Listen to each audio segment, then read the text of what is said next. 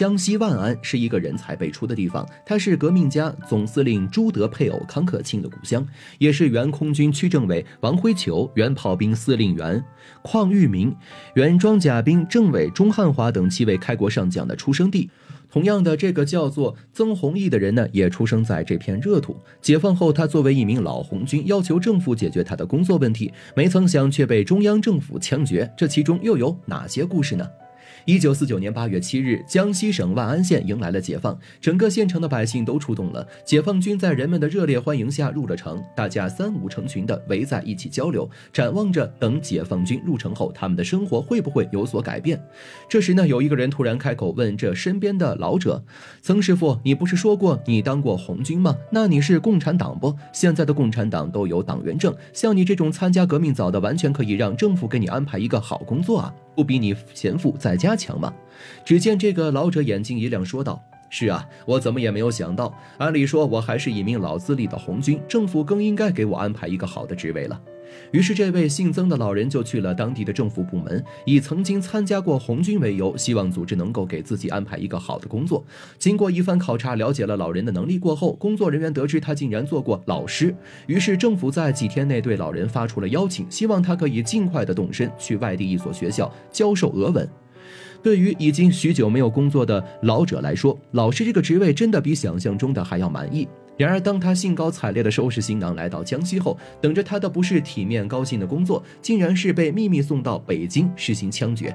难道这个曾老师有什么不能公开的身份吗？一个自称当过红军的老人为何会落到如此下场呢？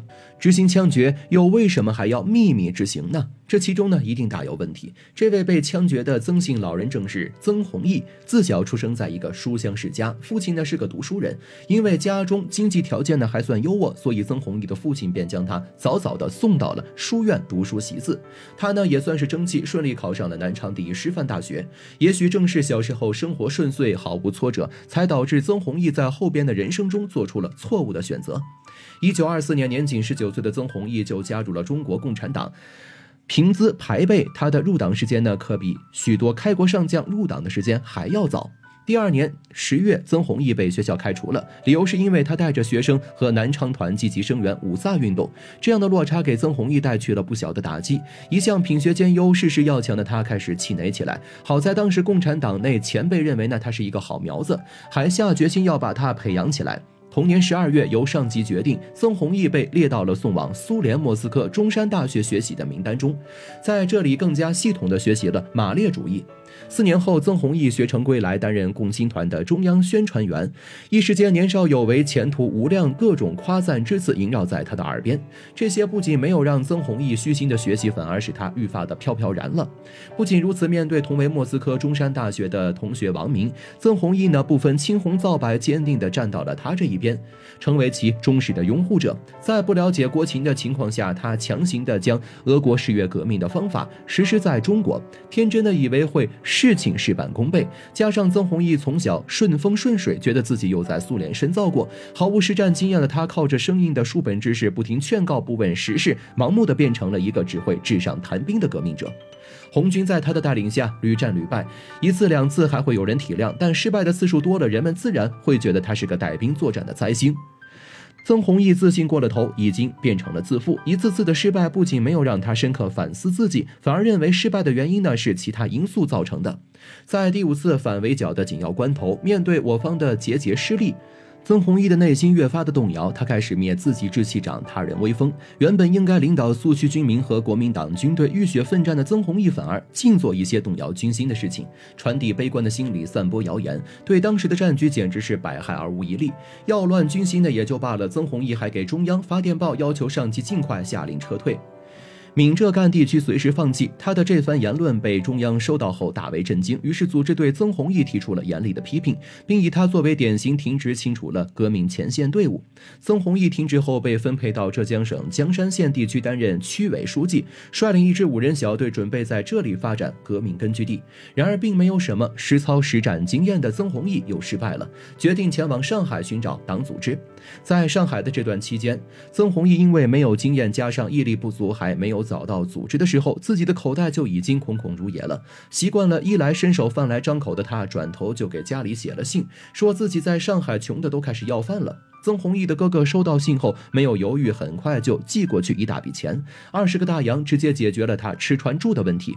解决了生存大计后，曾弘毅继续他的寻找组织之旅，途中竟然碰到了自己的同乡王立生。此时他还不知道，眼前这位同乡虽然做过共青团，还是南昌地委书记，但他早已经变节做了国民党的走狗。起初，王立生呢只是劝他不要再去寻找党组织，让他安安心心的回家去，还给他了一些盘缠。可此时的曾弘弘毅畏首畏尾，一方面考虑到自己原先在共产党内担任过重要职务，是国民党抓捕的精准人群；一方面又担心回到老家也难逃一死，故而一直徘徊在上海，不知道下一步该怎么办。眼看着王立生给他的救济已经见底了，曾弘毅又找到了王立生，让他帮忙出主意。这正撞到了这个特务的枪口上，送上门的叛徒苗子哪有拒之门外的道理呢？于是王立生便趁机劝曾弘毅去南京自首，并向他保证，不仅人身安。完全可以放心，更有花不完的钱供他取用。一九三五年五月，曾弘毅在王立生的带领下来到了南京。他不知道，这一来，他从此走上了错误的人生道路。这里的接待人员给他做了一些调查，问了许多关于共产党的事情。曾弘毅非常配合，主动交代。手续结束后，他就安排到了附近的一个宾馆里。曾弘毅在这里每个月都能够领到二十元的大洋，解决生活的开销。在招待所内，曾弘毅按照国民党的要求写了很多抨击共产党的文章。对于一个纸上谈兵的人来说，洋洋洒洒的写几篇文章，看得国民党人士非常的高兴。然而，一个墙头草的叛徒并没有得到国民党的重用。曾弘毅除了每天写文章以外呢，就只能够在宾馆里窝着。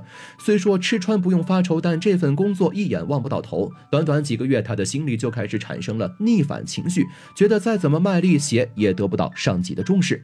一九三七年七月，抗日战争全面爆发后，苏联援助中国抗日，派遣了航空志愿部队为中国提供军事援助。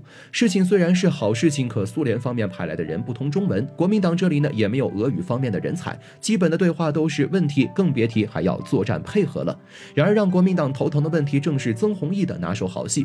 这不，借着当初在共产党的时候去过苏联，曾洪毅重新被国民党重视起来。上级一致认为没有人比他更合适做这个翻译了。就这样，曾弘毅被调到了航天委员会担任翻译一职。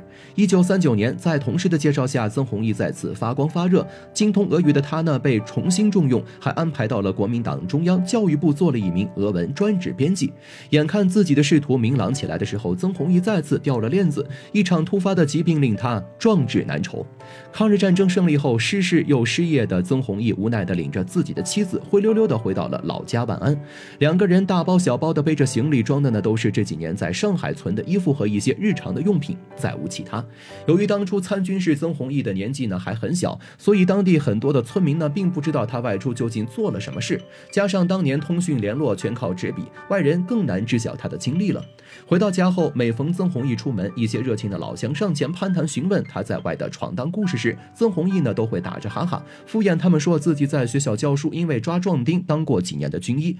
在被问到为什么会回来时，他就理直气壮地说：“如今日本鬼子都打跑了，战争也结束了，他自然回来了。”当地的村民看到他回来时带的东西，也知道他在外面没有当大官发大财，对他的这番话十分的相信。回了家的曾弘毅吃起了家里的老本，靠着父母的关系，在当地县城的一所学校里找了份教书的工作。虽然工资不高，但解决温饱完全不是问题。可这样的安逸日子，曾弘毅还是不满足。他上蹿下跳的怂恿周围的人，一心想要把原来的校长踢下去，自己顶上。可他不知道自己在这个学校才多久，论年纪，论资历，怎么也轮。不到他来当啊！很多看不惯他作为的老师就把他的野心偷偷告诉了校长。果不其然，老师这个铁饭碗竟也让他自己干砸了。事业以后闲赋在家的曾弘毅不愿意让同村的人看笑话，索性壮着胆子靠着自己三脚猫的医术，又在万安县城搞起了医馆生意。但是好好的医馆却起了个商号的名字“鼎记”，大概想自己生意如日中天，人声鼎沸吧。可真正的医者只愿自己门庭冷落，哪有希望人人有病的呢？也正是因为曾弘毅心术不正，加上他医术不精，来看病的人呢一传十，十传百，渐渐也就没有人再上门了。他的顶记也关了门。后来随着解放战争的不断胜利，曾弘毅的家乡也迎来了解放。有村民听过他吹嘘自己的红军参加过革命，便建议他找共产党谋个出路。曾弘毅一听呢，觉得靠谱，便隐瞒了自己当初的黑历史，编造了一个假的经历，找到了当地政府。谁知道他这种自欺欺人的行为一经上报，马上引起了中央的注意。于是便以报道为由，将曾弘毅诱骗到了江西实施抓捕。被捕后的他，对自己当初背叛革命的历史呢，仍旧是不以为然。直到组织将他叛党投敌的事实摆到他面前，他才终于认罪伏法。可是没想到，就在判决下达没几天后，曾弘毅竟然因为肺结核死在了狱中，彻底结束了他荒诞投机的一生。俗话说：“小事了了，大未必佳。”恐怕说的就是曾弘毅这样高开低走的人生吧。